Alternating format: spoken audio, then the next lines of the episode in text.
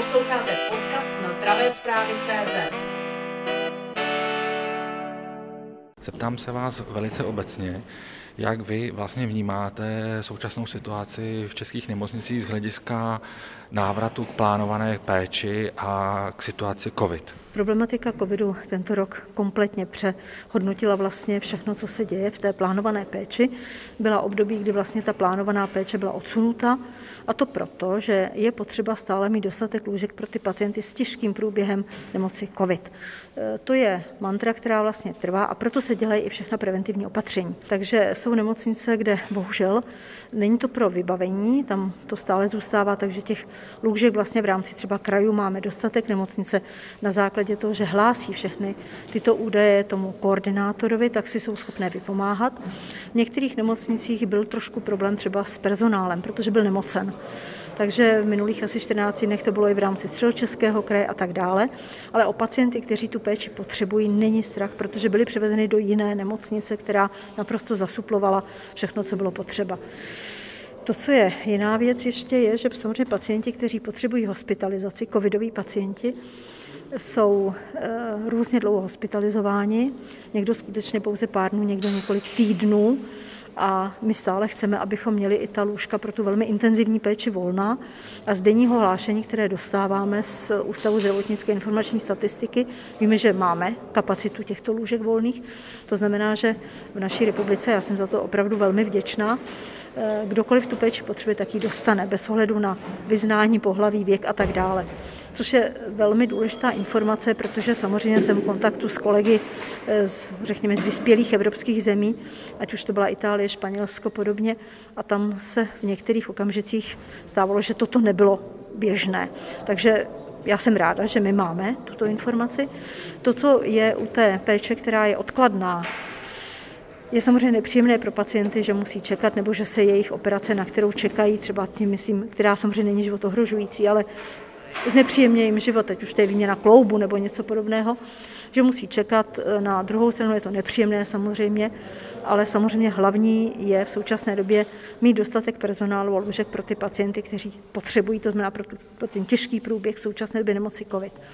Co se týče dalších nemocí, protože COVID nám nevymazal samozřejmě další nemoci, tak eh, je třeba, a velmi bych prosila všechny, kdo budou toto poslouchat, aby eh, své chronické nemoci nezanedbávali. Nám se stává v současné době, že do nemocniční péče, samozřejmě té následné ambulantní, potom pacienti i po výkonech eh, hlásí, že nechtějí přijet, že se bojí. Takže velmi prosím, aby přijeli na ty pravidelné kontroly, protože by se mohlo zanedbat něco a je to škoda, protože nemocnice samozřejmě mají kapacitu poskytovat i tuto péči.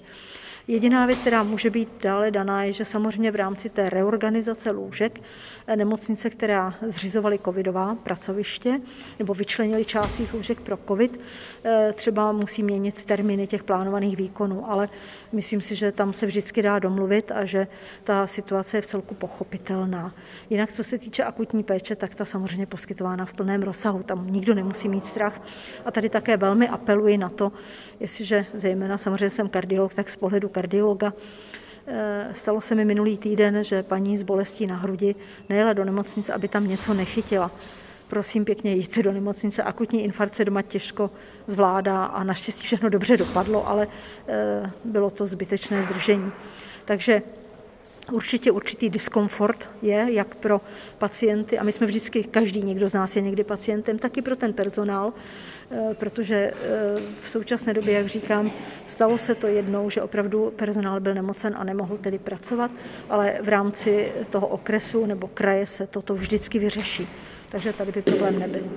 Zeptám se vás takto, jsou nemocnice, nebo lépe řečeno jejich vedení a personál motivováni tak, aby se vraceli k té plánované péči, mnohdy už i několikrát odložené, a aby uspokojovali tyto potřeby? Já jsem tedy hluboce přesvědčena, toto teď říkám, je samozřejmě můj osobní názor, nevím, že by někdo vydával nějaké jiné vyhlášky, že samozřejmě všichni chtějí poskytovat pro své pacienty co nejlepší služby, takže v momentě, kdy to je možné, tak samozřejmě okamžitě nastupuje běžná péče, to znamená provádění těch elektivních neživotohrožujících výkonů a myslím si, že to určitě všichni chtějí zpátky návrat k normálu, jenom e, není tak rychlý, jak jsme třeba i doufali. Zaznamenal jsem i informaci o tom, že pacienti s covidem vlastně takzvaně jak si přesluhují na té hospitalizaci, protože je problém s tím, kam je jak si infekčně umístit.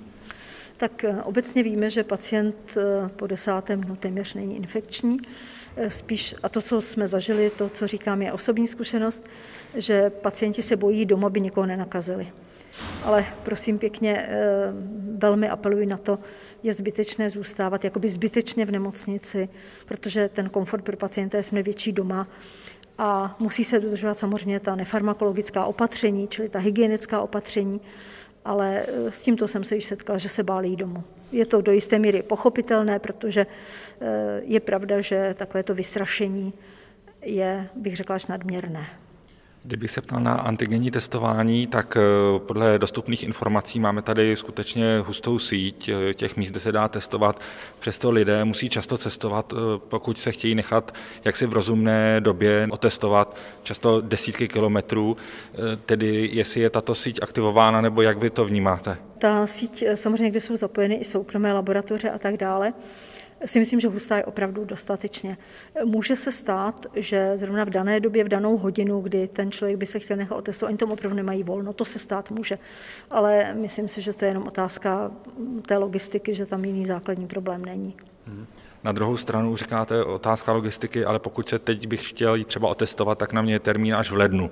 Výjde termín v praxi, tak to vypadá. Je to, jaká byla představa?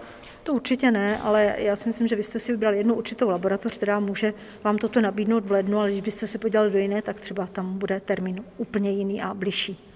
Vidíte nějakou věc, která by byla důležitá, která se přihlásí o pozornost třeba v následujících dnech nebo týdnech a bylo by třeba o ní vědět? Teď vnímám v terénu, na co se mě ptají pacienti už v posledním týdnu, je očkování. My dnes teprve budeme vidět asi ve večerních hodinách, zatím to nevím, jak se rozhodla Evropská eh, agentura pro lékovou politiku, čili skutečně eh, je připravena i ta strategie, ale je připravena jakoby obecně, musíme ji uspůsobit těm věcem, které jsou závazné pro eh, naši republiku. A tak to se lidé samozřejmě ptají, ptají se na informace a já si myslím, že tady je potřeba velmi pravdivě informovat. Eh, nevíme, jestli tam dá EMA, tedy ta Evropská léková agentura, nějaká omezení jiná, než dalo Food Drug Administration, ale doufáme, že eh, všechno bude tedy bez problému a v tom případě samozřejmě se budeme těšit v co nejbližších týdnech, že budeme moci toto nabídnout. Eh, samozřejmě, jak říkám znovu, zatím nemám závěrečnou zprávu, takže nemůžu říci, co si o tom myslím, o tom rozhodnutí. Doufám, že bude správné. Britské úřady varovaly nebo varují nebo tak obezřetně nabádají k tomu, aby zejména alergici přistupovali k očkování.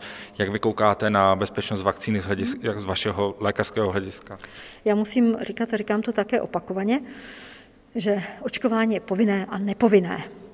Eh, víte dobře, že i povinné očkování mnoho lidí nepodstupuje, nedává své děti očkovat.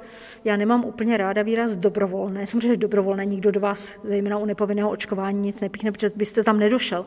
A to proto, že ono to svádí k tomu myslet si, že se rozhodnu úplně bez ohledu na cokoliv. Ono to nejde. Vždycky je tam zdravotní stav, proto říkám, že musíme počkat na eventuální omezení, protože se může stát, že i někdo, kdo by chtěl, čili dobrovolnost by tady určitě byla, prostě není možné, nebo tam je omezení. A zejména u těch alergiků, kde kolegové z Británie, ale už tedy i z Ameriky, upozorňují, že to může být i těžší potravinová alergie, tak je třeba toto zvážit a poradit se potom s lékařem, protože je to samozřejmě očkování. Nechci se nikoho dotýkat, ale není to dojící koupit hašlerku. Takže určitě i ten zdravotní stav tady hraje roli. Víme o tom, víme o tom upozornění, říkáme to i pacientům a říkám znovu, zítra už budeme chytřejší po jednání EMI. Sledujte zdravé zprávy CZ.